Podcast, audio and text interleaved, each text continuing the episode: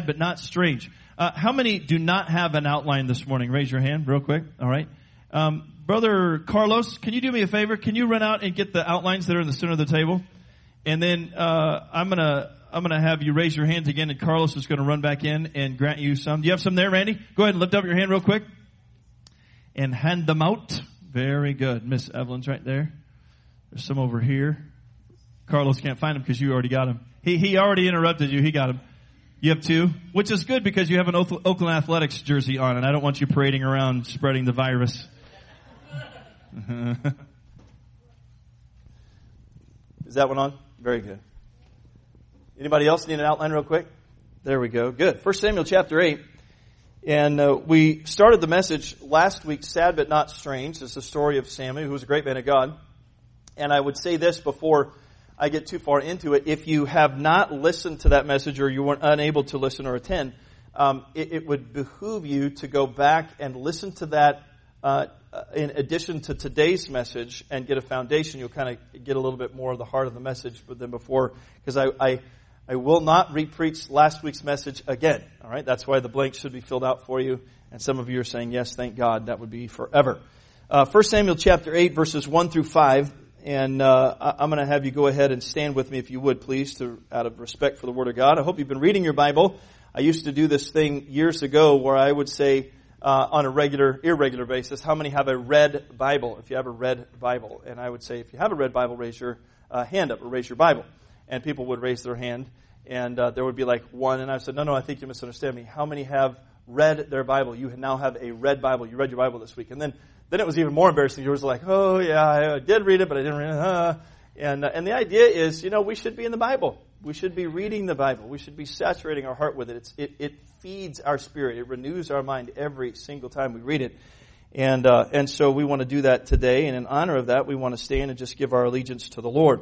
The Bible says in 1 Samuel chapter 8, and it came to pass when Samuel was old that he made his sons judges over Israel. Now the name of the firstborn was Joel.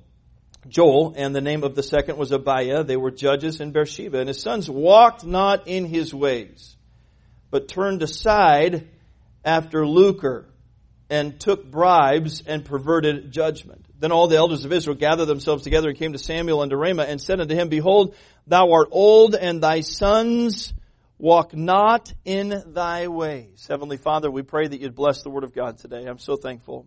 God, I'm so thankful that you've given it to us. Uh, Lord, you've given us all things that pertain to life and godliness. Now, as we open your word, I pray that you would bless it. I pray that you would bless it as the water and the bread that we need today. Lord, you said, Man shall not live by bread alone, but by every word that proceeds out of the mouth of the Father.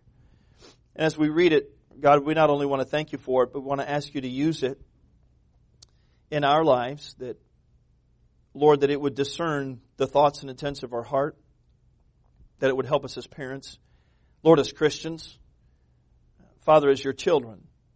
And I pray that it would have free course. I ask again that you'd bless these that are here. And Lord, I need, I need your blessing. I need you to help me to get out of your way today and fill me with your spirit. I need you so desperately. I pray that you'd clear my mind, settle my heart. I pray that you'd use me for your glory and to be a help. In Jesus' name I pray. Amen. Thank you for standing. You may be seated. As we learned last week, it truly is sad when a child of good Christians decides not to walk with God. They decide to walk away from God like Samuel's sons. In fact, some, in some cases, it's tragic. But we now, uh, but we now know based on statistics that though it may be sad, it's not really strange.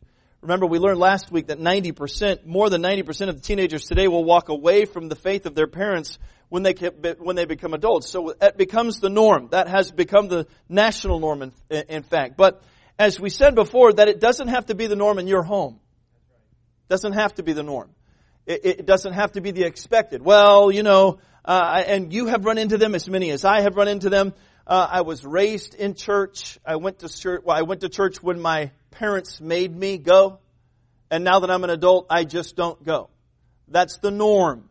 But it doesn't have to be the norm. Last week we cited Bible examples of parents who raised their children in such a way that when they were adults, they didn't depart from their faith.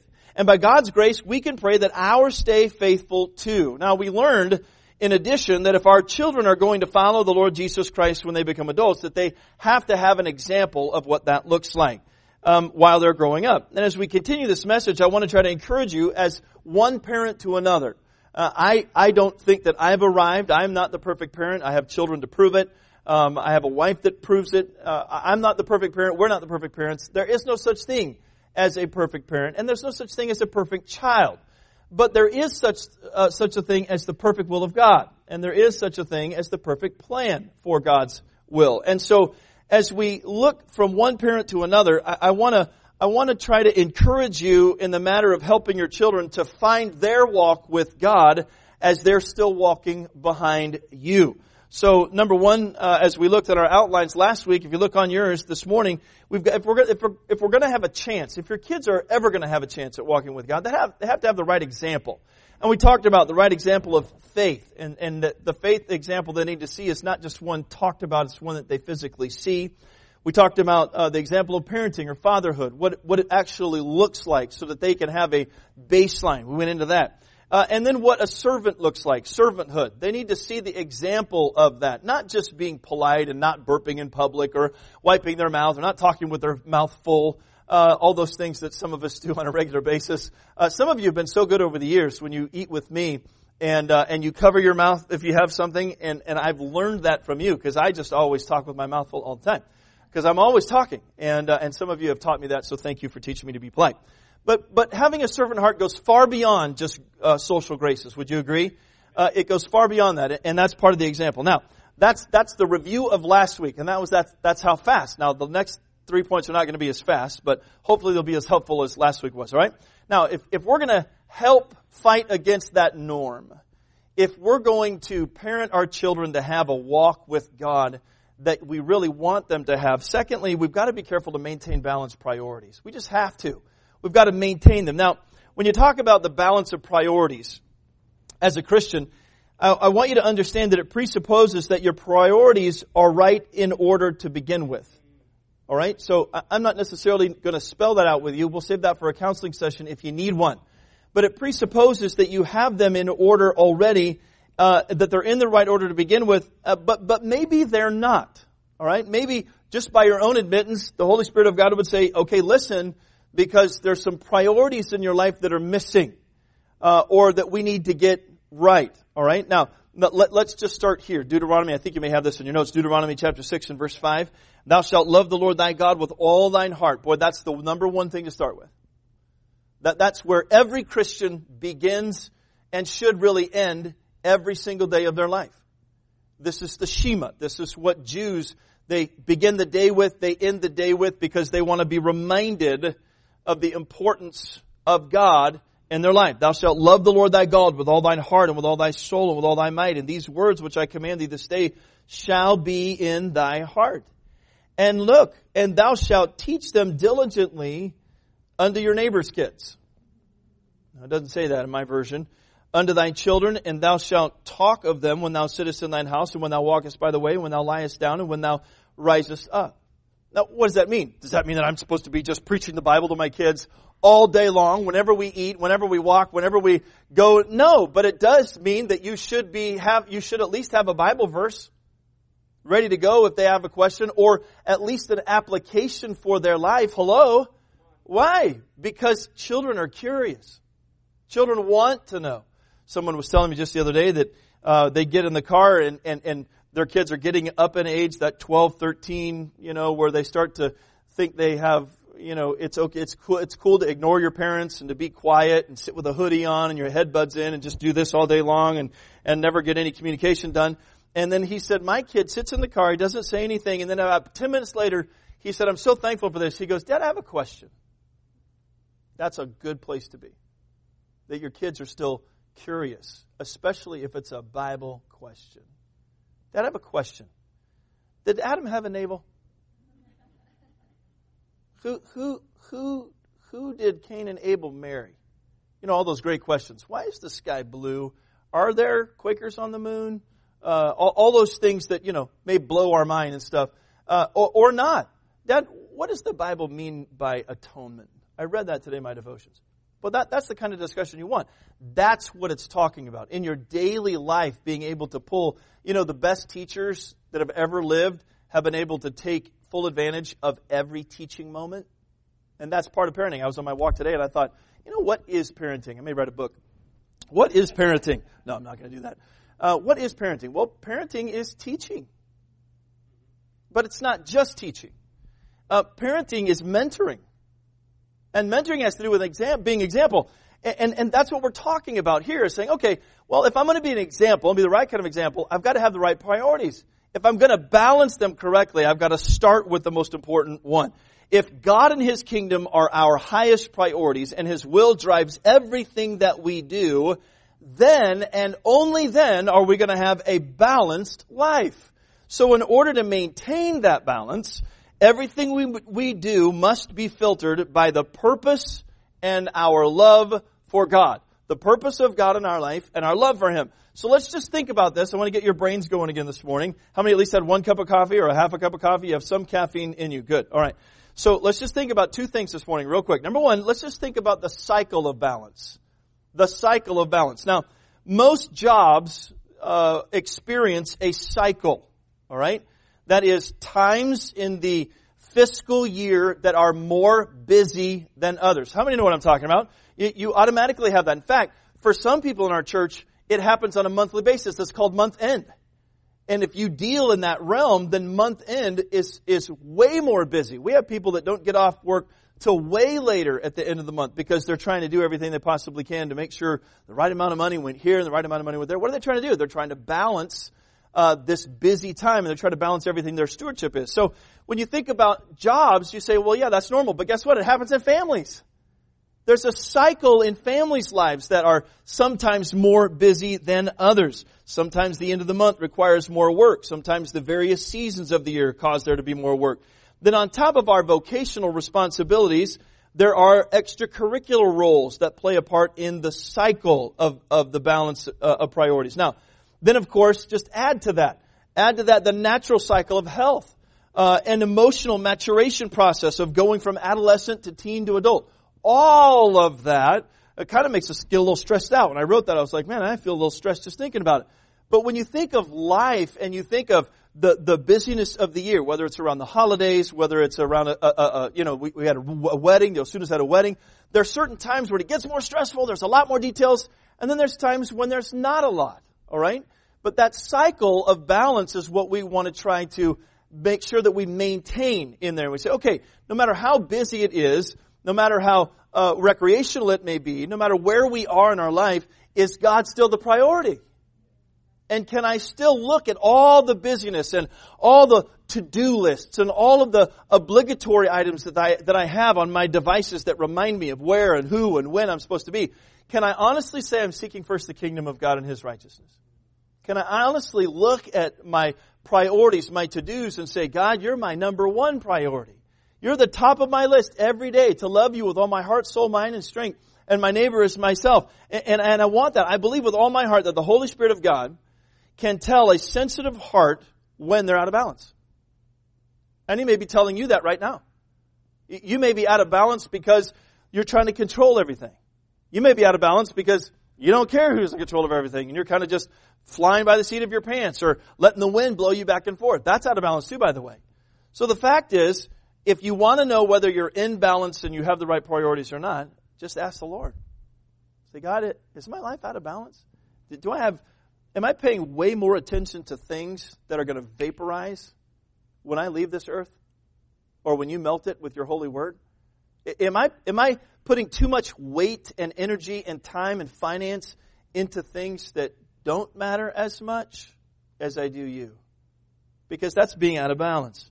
In order to maintain a spiritual balance, we've got to filter everything we do by the purpose of God and our love and commitment to Him. Let me give you a Bible example. Would you mind? Turn to 2, 2 Corinthians this morning. 2 Corinthians chapter 5. 2 Corinthians chapter 5 is loaded. You could probably preach an entire year out of the entire chapter. But I want you to look at just two verses. And, and I want to continually remind you, some of you that have been around here for uh, a long time understand this. People in the Bible are just like you. There's no difference. Well, no, no, that's not true. They're like saints. Well, if you're born again, the Bible calls you a saint.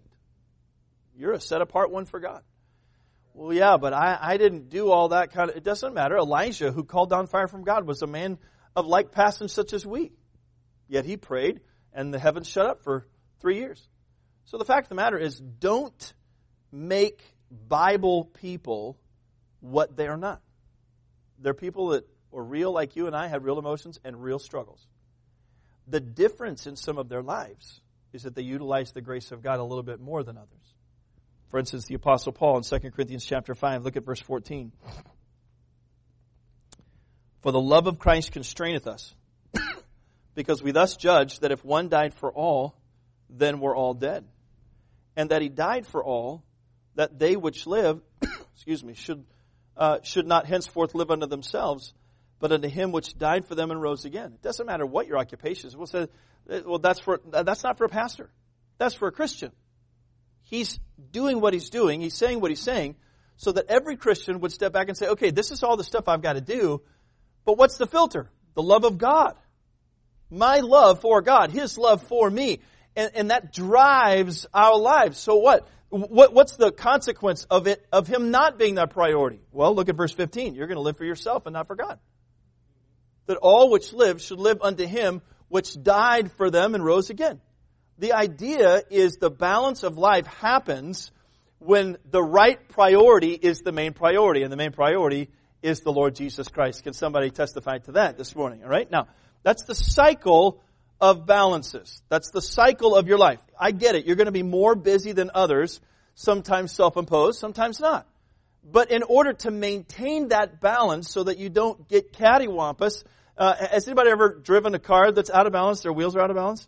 And I, I, I actually went to the tire place, got brand uh, tires, got brand new tires, got the balances on there. I got a half a mile down the road and I was driving and it sounded like someone shot my truck. And I was like, well, that's weird. That's never happened. Turned around and went back and he goes, oh yeah, you threw a weight. And that's never happened. Anybody ever thrown a weight before on your tire? Well, there's a reason. This is actually a cool illustration. There's a reason that you balance your tires so that it turns in a perfect circle and it doesn't get wonky, doesn't become uh, oval, right? Because if it does, then you go down the road like this. Know, what's wrong with my car? This must be the shocks. No, it's probably the tires. That's the way to, where you start. Well, when it gets out of balance, what do they do? They put it on the little thingy and they spin it really quick and the computer goes, okay, here's where you need to put, listen, all of the weights. And the computer tells the, the technician where to put the weight. And sometimes if you look at a tire, you could go out today, look at the tires, look at your own tires first, but you look at the tires in the parking lot, and you'll see weights. Sometimes they're all on one side, a lot of them. And that means the emphasis needs to be put more in that place in order for the tire to spin perfectly in a circle. That's your life before God. Better, that's your life before your family here. Is that God says, okay, let, let me give you the perfect sphere, the Word of God.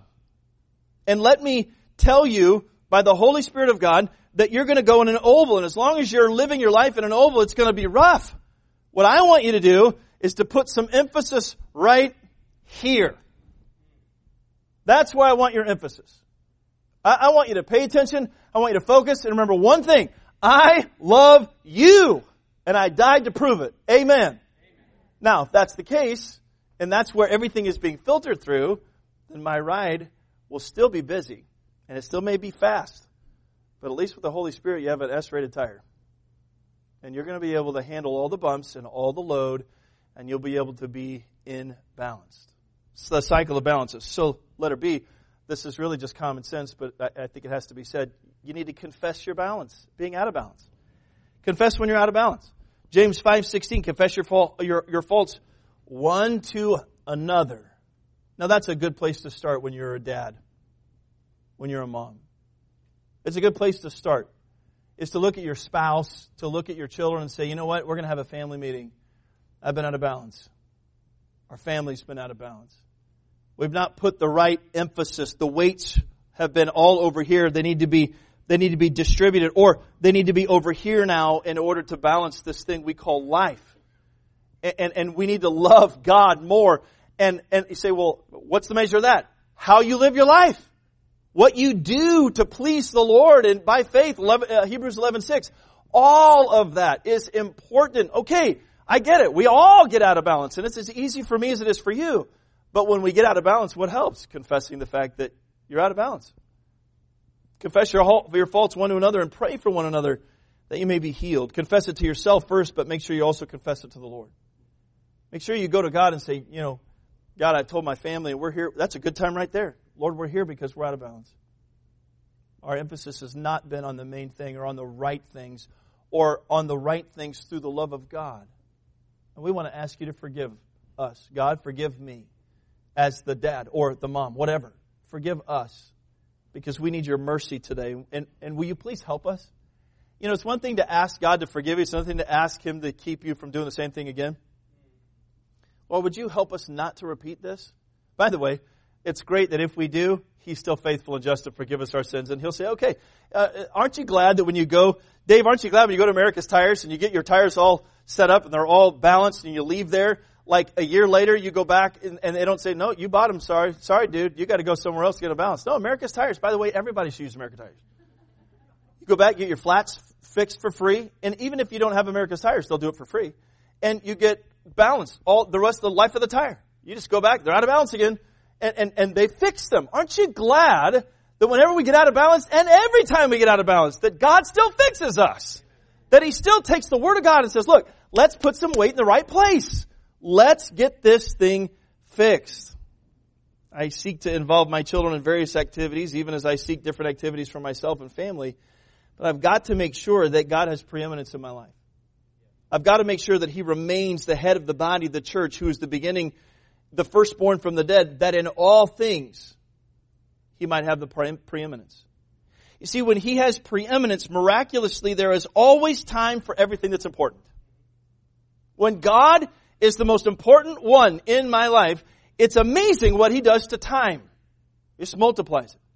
When your children see the example, the rhythm, and the blessing of the Christian life in motion, they can see themselves repeating it when they become adults they can envision themselves taking their kids to church. They can envision themselves sitting down with somebody at coffee and talking about the Lord Jesus Christ. They can envision themselves looking at a little boy or a little girl and singing songs that come from God, pointing them in the way they should go. They can envision them doing that and they cherish it. Why? Because you're living by the love and commitment to God. Balance. Set a good example. Number two, maintain balanced priorities. Number three, this one is extremely important, one that I'm continually learning as a 30 year old vet of a parent. So you're not 30. No, I'm not 30, but I've been raising kids forever. And uh, shepherd your child's heart. Shepherd your child's heart. One way we can greatly help our children, especially before they're teenagers, is to guide them spiritually in God's Word while we are guiding them physically in this world a, a lot of parents do a great job teaching them cross the street, look both ways.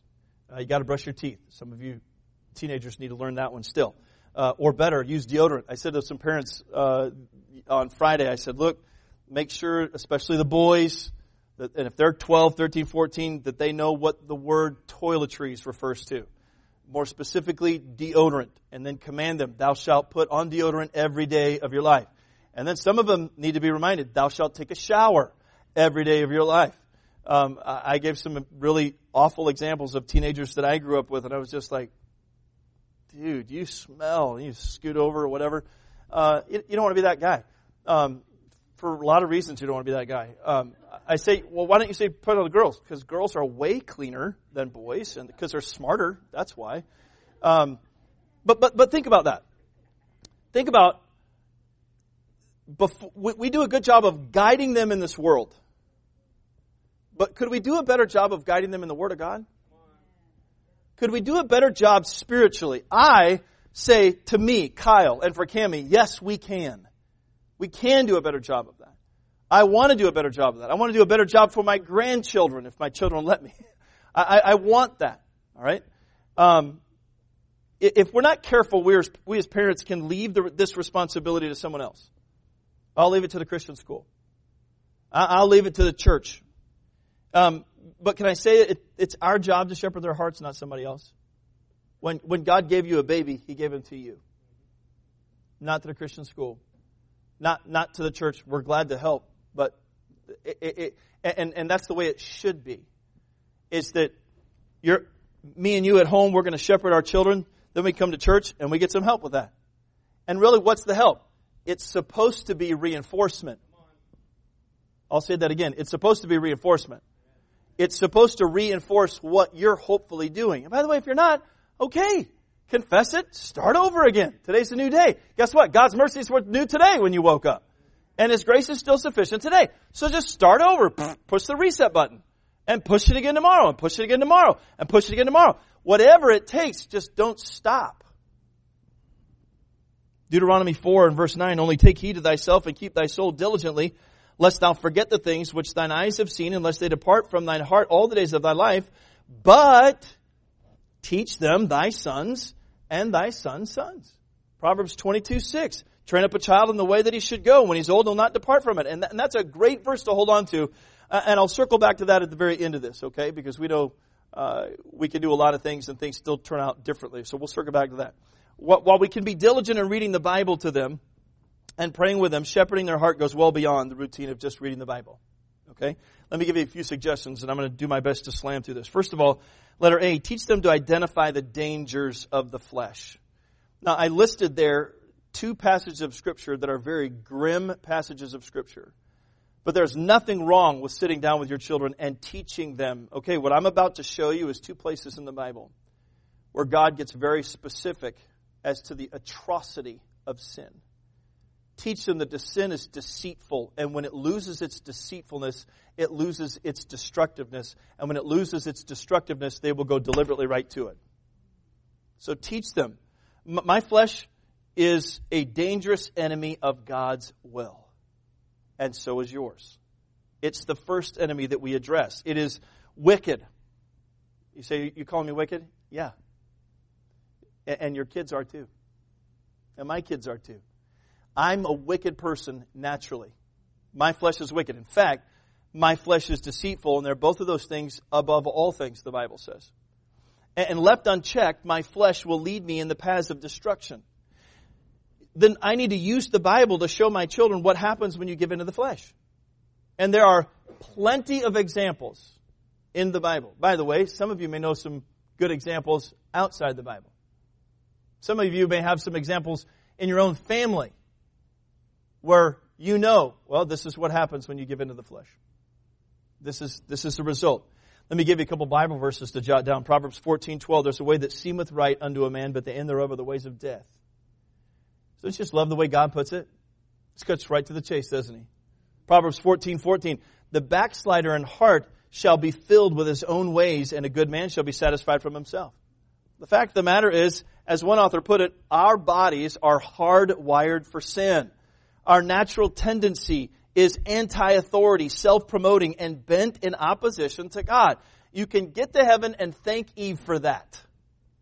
That came to you naturally. I have said, if I've said it once, I've said it 10,000 times to parents. Did you teach your children how to lie? Mike, did you teach, did you sit down? Your baby girl's how old now? The baby, baby.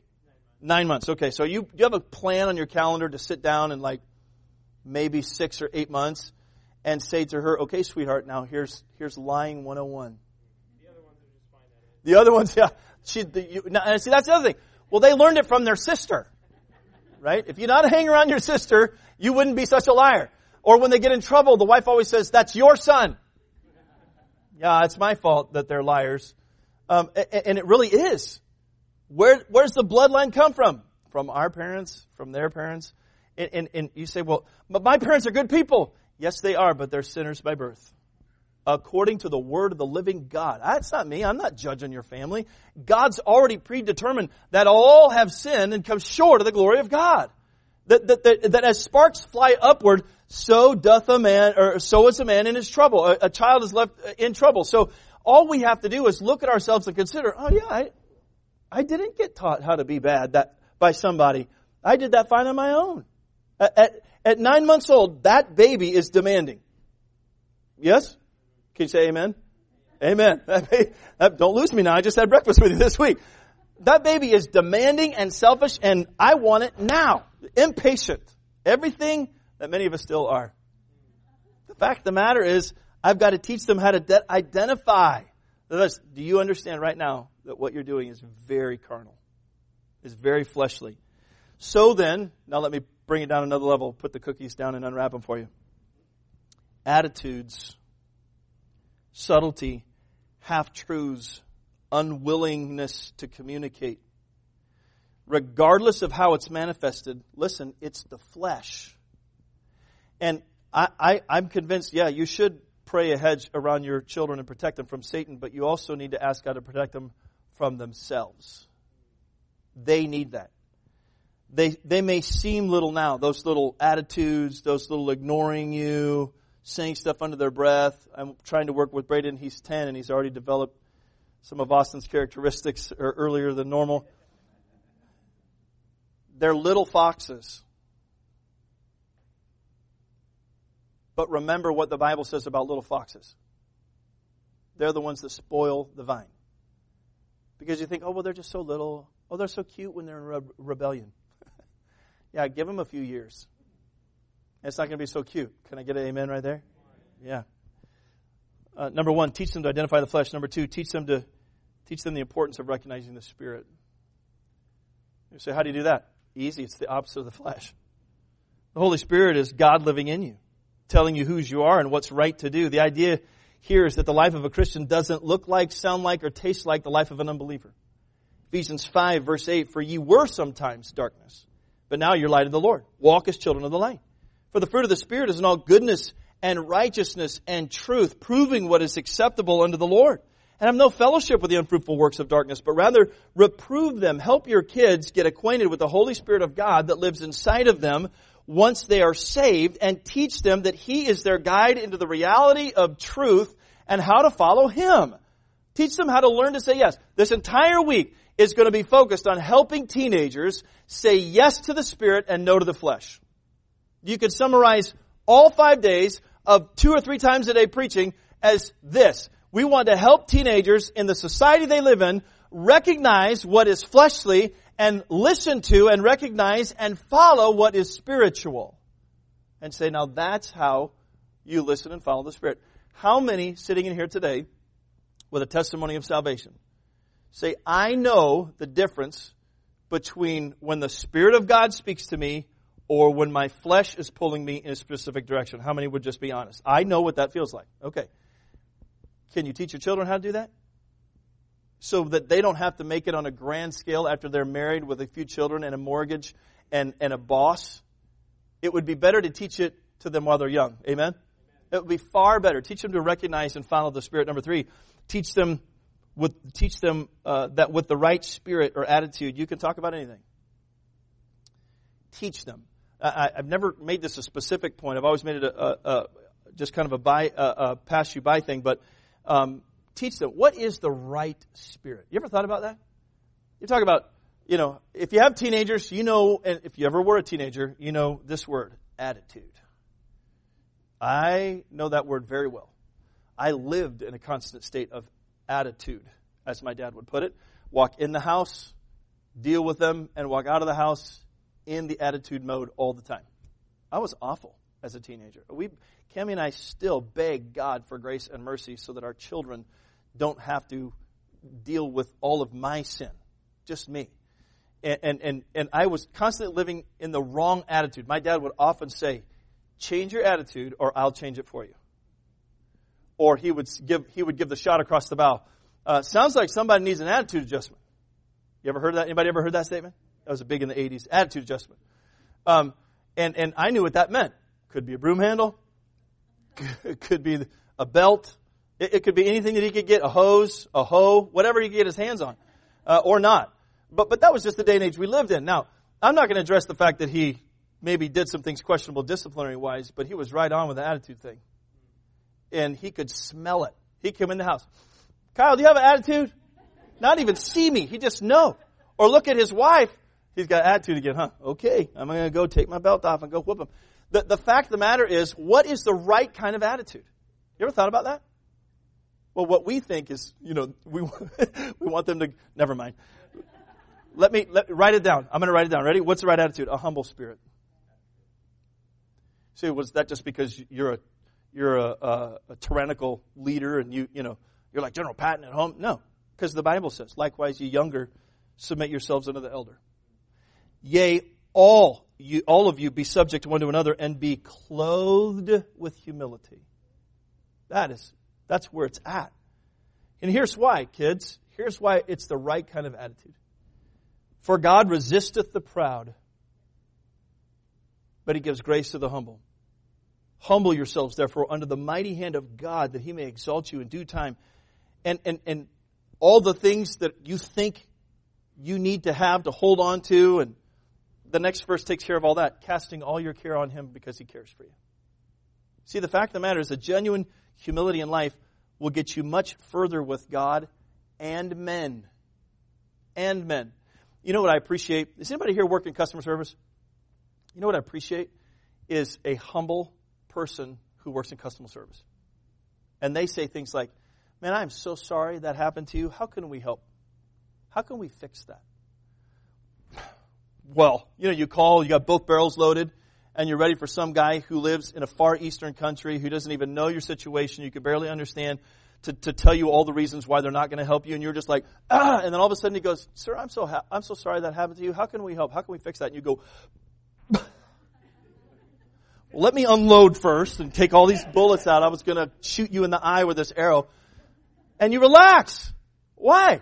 Because you get much farther with God and man with the right spirit. You get grace. It, it's not an accident that the Bible says of Jesus that he grew in stature and in favor, both with God and men. That tells you exactly what kind of spirit he has. And if you still question it, just read Philippians chapter 2.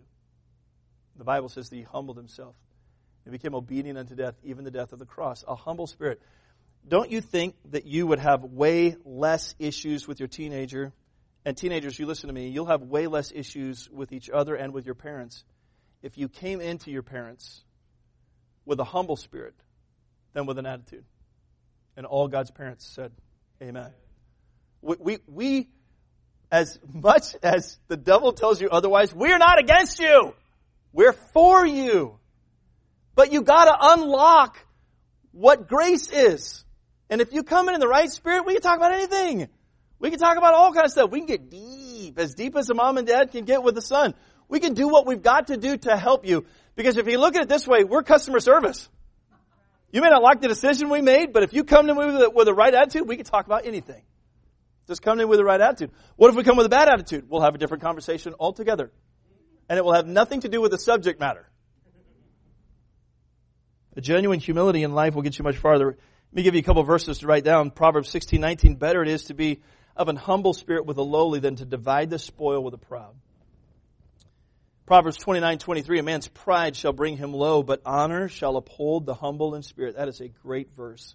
And then, of course, James 4, 6. But he giveth more grace. Letter D. Teach them to love the Lord and surrender to his will.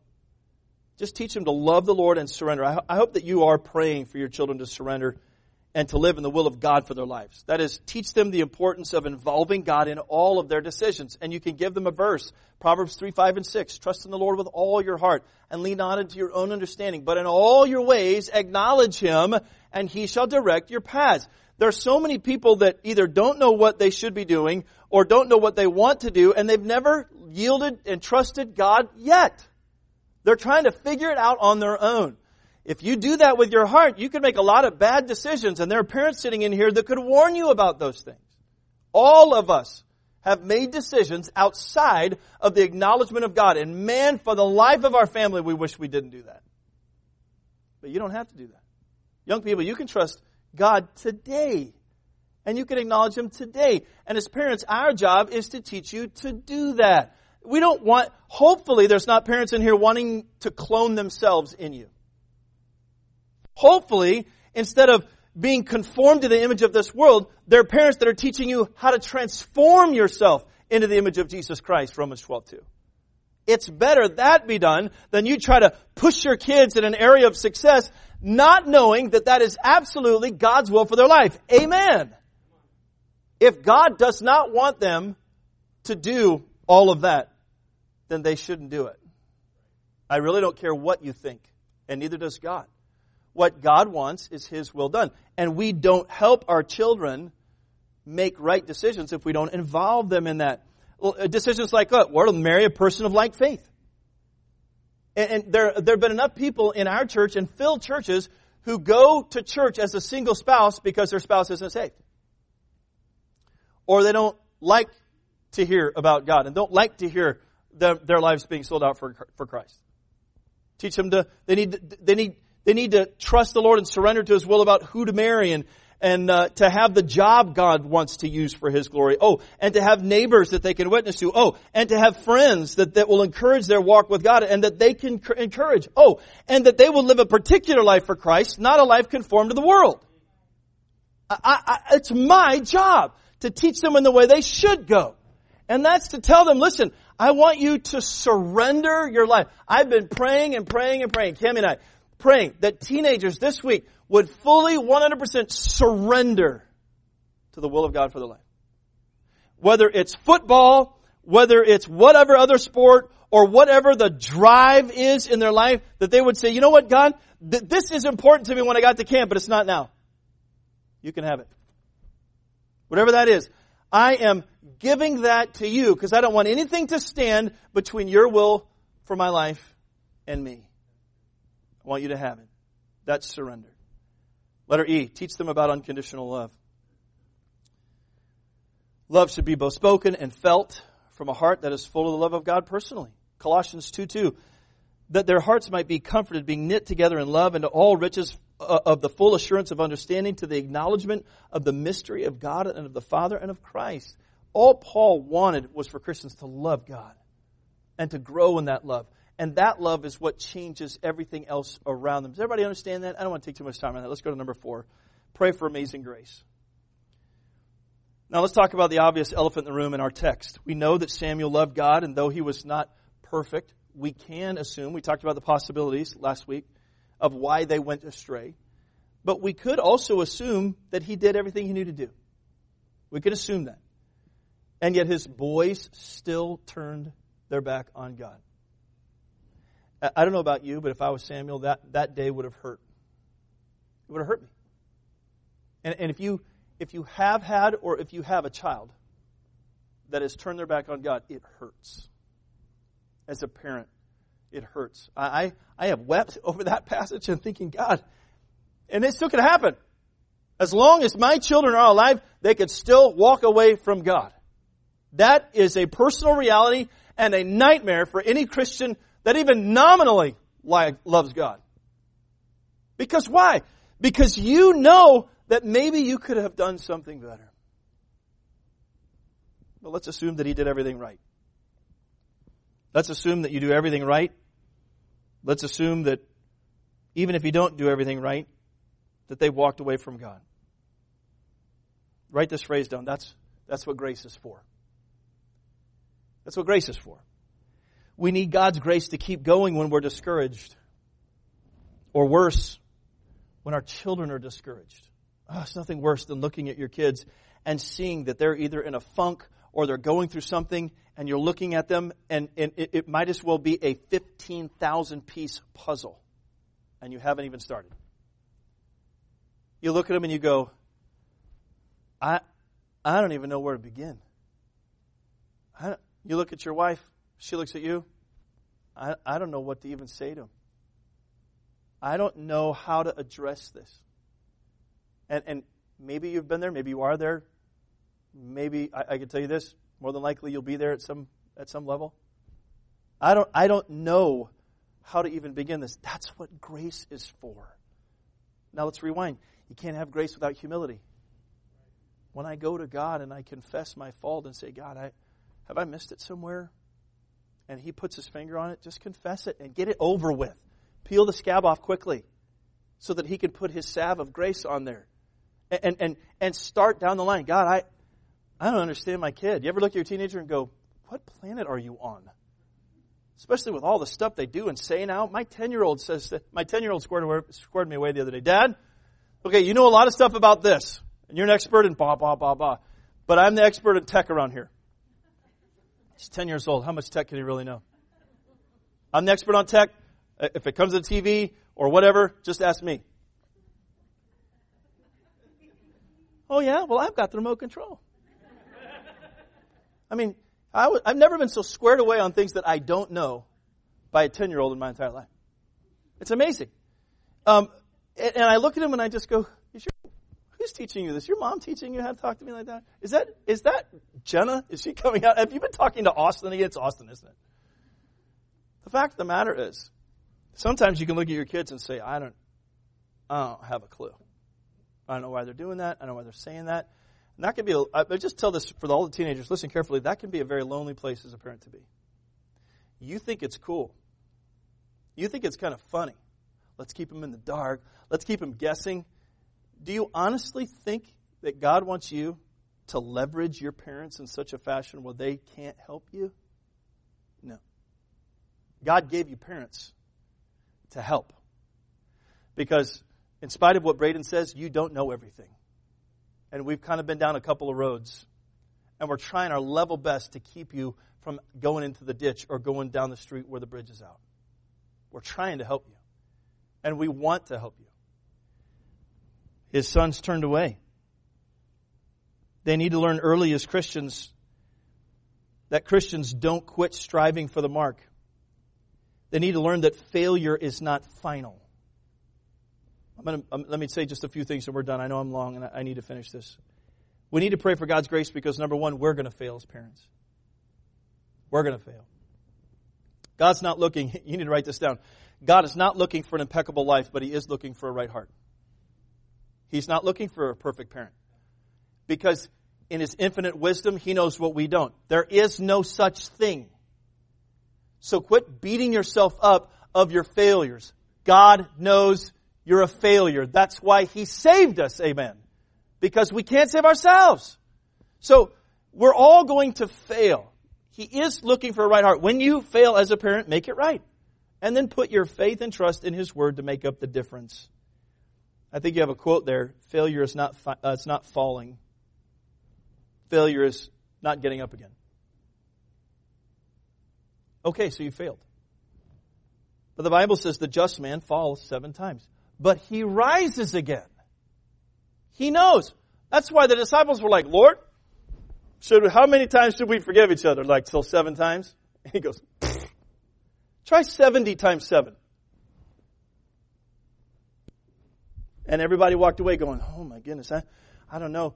Well, you, you can't do what you're supposed to do without having the right priorities. You can't. We're all going to fail. There are no perfect parents, so stop comparing and contrasting other homes with yours. Because theirs is just as much as a mess as yours. It's just different.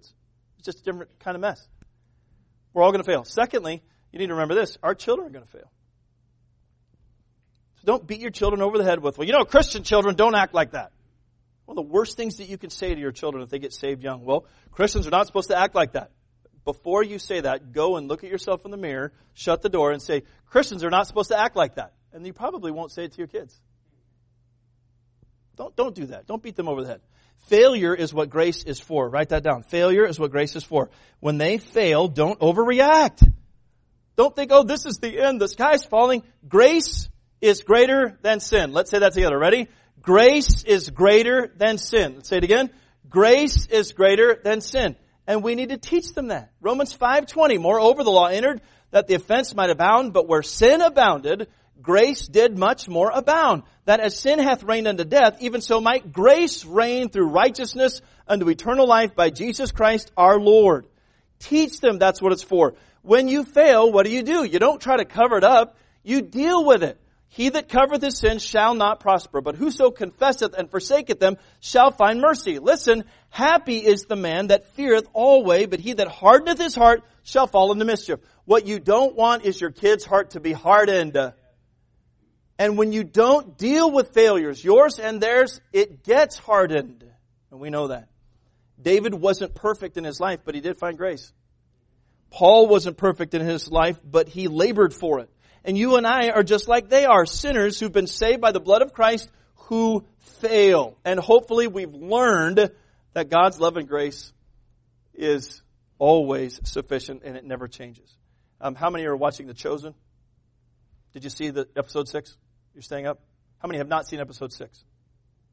How many are planning on it? I don't want to blow I want to, I don't want to blow who it is and what they do. But in episode six, someone fails. And by the way, if you're not watching The Chosen, shame on you. Christians don't act like that. No. You should watch it. If you haven't, if you haven't watched it, go back. You can watch it free. Get the Chosen app.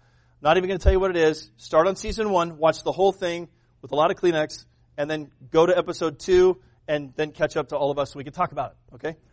Someone fails in episode six, and they don't want to go back to Jesus. They just can't. And God sends two people after him. and they find them, and they don't want to come back.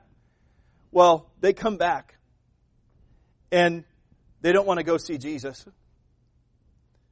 But someone says, no, you got to go see, you got to take care of it. So they go and they stand before Jesus. How many know what I'm talking about? They stand before Jesus and they say, I just, I can't do this. I failed you miserably. And he goes, I know. He goes, but let's take care of it. And they go, I don't know what to do. He goes, well, I don't require much. And I'm just sitting there going, I'm looking at the heavens going, God, this is amazing! And then all she does is she goes, I'm so sorry. And Jesus just grabs her hugs her. I lost it, and you will too if you have a heart for God. You just bawl. Why? Because that's us. When we fail, whether we're parents or whether we're kids, Jesus loves us always. We teach them that song. Jesus loves the little children. Whether, it doesn't matter what color they are, but it doesn't matter what color their heart is either. It doesn't matter their actions. The love of God never fails. Amen. And if that's true, then we've got to teach them that early. And remember in our heart, man, as frustrating as it is for me to look at a child that repeats the same thing over and over and I go, ah, I'm going to lose my mind if you do that one more time. The Holy Spirit always reminds me, I've been saying that to you for 50 years. When are you going to learn?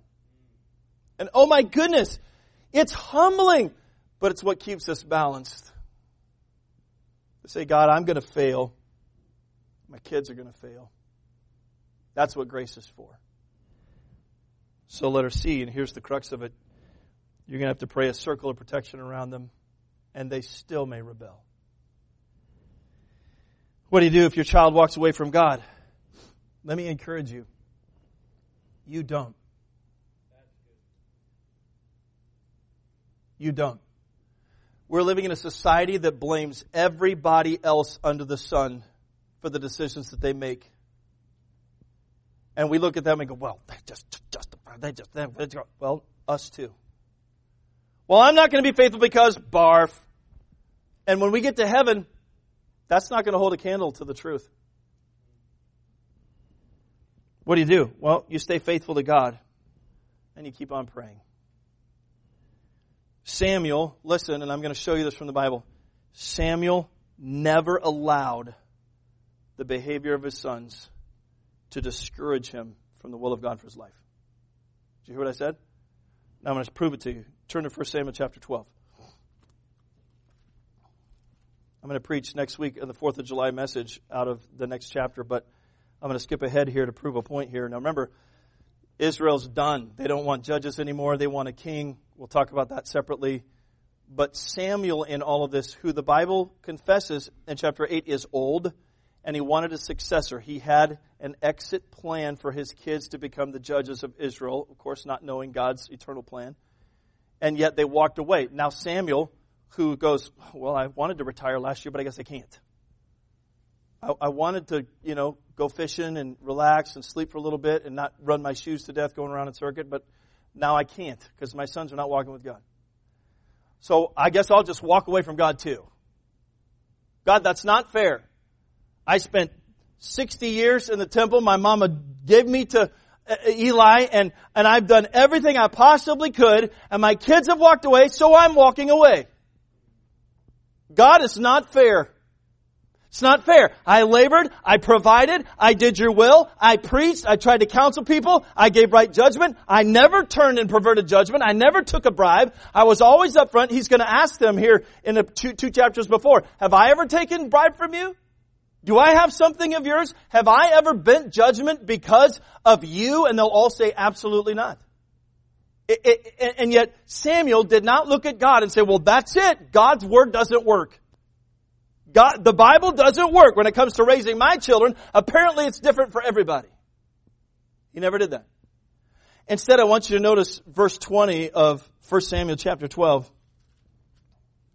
And Samuel said to the people, Fear not, ye have done all this wickedness, yet turn not aside from following the Lord, but serve the Lord with all your heart. And turn ye not aside, for then should you go after vain things, though you could preach that for days, which cannot profit nor deliver, for they are vain. For the Lord will not forsake his people, amen, for his great name's sake, because it hath pleased the Lord to make you his people. Verse 23. Watch this. This is his heart. Moreover, as for me. Now picture, let's just say by now, let's just pretend, let's say he's 70. You could say he's 80. I don't know. Picture this old godly saint. Moreover, as for me, God forbid that I should sin against the Lord in ceasing to pray for you. But I will teach you the good and right way. Only fear the Lord and serve Him in truth with all your heart. For consider how great things He had done for you. Samuel never quit. What do you do if your kids go wrong? You don't quit. You don't stop being faithful. You stay faithful. What do you, what do you stop doing? Well, you don't stop praying. God forbid that I should cease from praying for you. Now, God through Samuel knows what they're going to do. They're not doing God's will.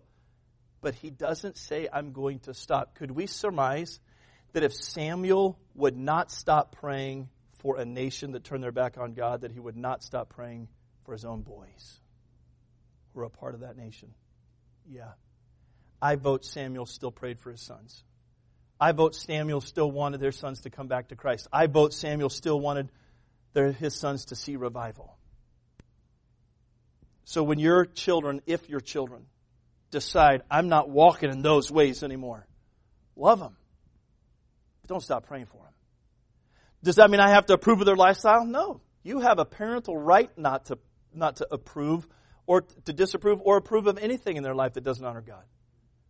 But just because you agree or disagree shouldn't dictate whether you pray for him, whether you love him. God says to his people, It pleased me to make you mine. Oh my goodness. For this cause we also, since the day that we heard it, do not cease to pray for you and to desire that you might be filled with the knowledge of his will and all wisdom and spiritual understanding, that you might walk worthy of the Lord, unto all pleasing, being fruitful in every good work and increasing in the knowledge of God, strengthened with all might according to his glorious power. That's Colossians 1 9 through 12. Pray it over your children. I close with this God's trusted you with a life or lives. You and your wife are joint heirs together of the gift of life in your kids. What you do in the span of time that God gives you with those precious gifts truly does matter. But what you do with the grace of God matters even more. Pray for God's grace. Pray as if it all depends on God, and then live and act as if it all depends on you. And the results, hopefully, would be something like this. This is God's testimony, one of my favorite parent verses. Genesis 18, 19. This is what God says about a man. For I know him, that he will command his children and his household after him. And they shall keep the way of the Lord, to do justice and judgment, that the Lord may bring upon Abraham that which he has spoken of him. Heavenly Father, I thank you for your word and for your promises. And God, as a failing parent, I confess to you, I need you so badly. And God, I, I don't know. There may be one, there may be more parents in here today that would confess the same. I need you so badly. I need you badly for my sake, but I need you badly for my kids' sake. I need you badly for the sake of Jesus and them. And Lord, we uh, we're so sorry for leaving you out of it. We're so sorry where we've trusted ourselves. Where we thought that our way was better. God, I don't know that we would ever say that, but our lives, our lives speak louder sometimes. Forgive us, Lord, where we've been out of balance. Help us to put the right emphasis in the right place. Please bless this invitation. Please help our hearts to be tender and open. Lord, it's right for us to pray for our teenagers as they go away, but Lord, it's right for us to pray for us. And it's right for us to yield and surrender to the Holy Spirit. With your heads bowed and your eyes closed this morning, I wonder today if it's time just to get some faults confessed and recognized. Maybe it's time today to do some reconciliation with the Holy Spirit of God. Maybe right where you're sitting, you could just just talk to the Lord about being a daddy, about being a mama.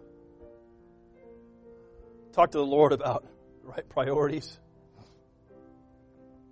Teenager, talk to the Lord about being a right teenager. Ask Him, God, do I have a bad attitude when it comes to speaking to my mom? Do I have a wrong spirit when it comes to my life before my parents? I would say this baseline Christianity always involves humility. And when we're not humble before God, we cannot have grace. I cannot reemphasize that enough, church. We need the grace of God. In order to have it, we've got to be vulnerable. We've got to be humble. We've got to walk lowly. Mom and dad, and I know not everybody in here is a parent. This, this message is for parents. Mom and dad, would you renew your commitment to your to God today and to your children? Would you do that right now? Would you just renew it? Your job is to see that they're prepared for this life as a saved individual who wants to do the will of God. On a scale from 1 to 10, ask the Holy Spirit how you did or you're doing. And then let's start over. The past is the past. Confess it and let the devil play there. You live in the presence of God's grace and mercy for the next day. Heads bowed and eyes closed. How many would say, Pastor, God spoke to me personally today in my heart from this message?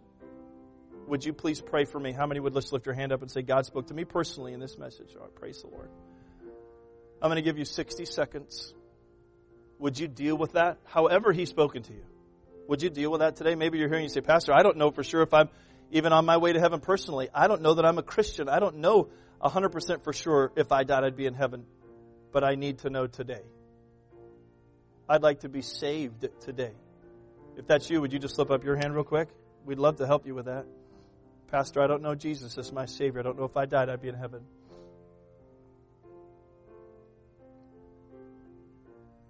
Mom and Dad, you should be praying about what kind of parent God wants you to be and committing to live that way.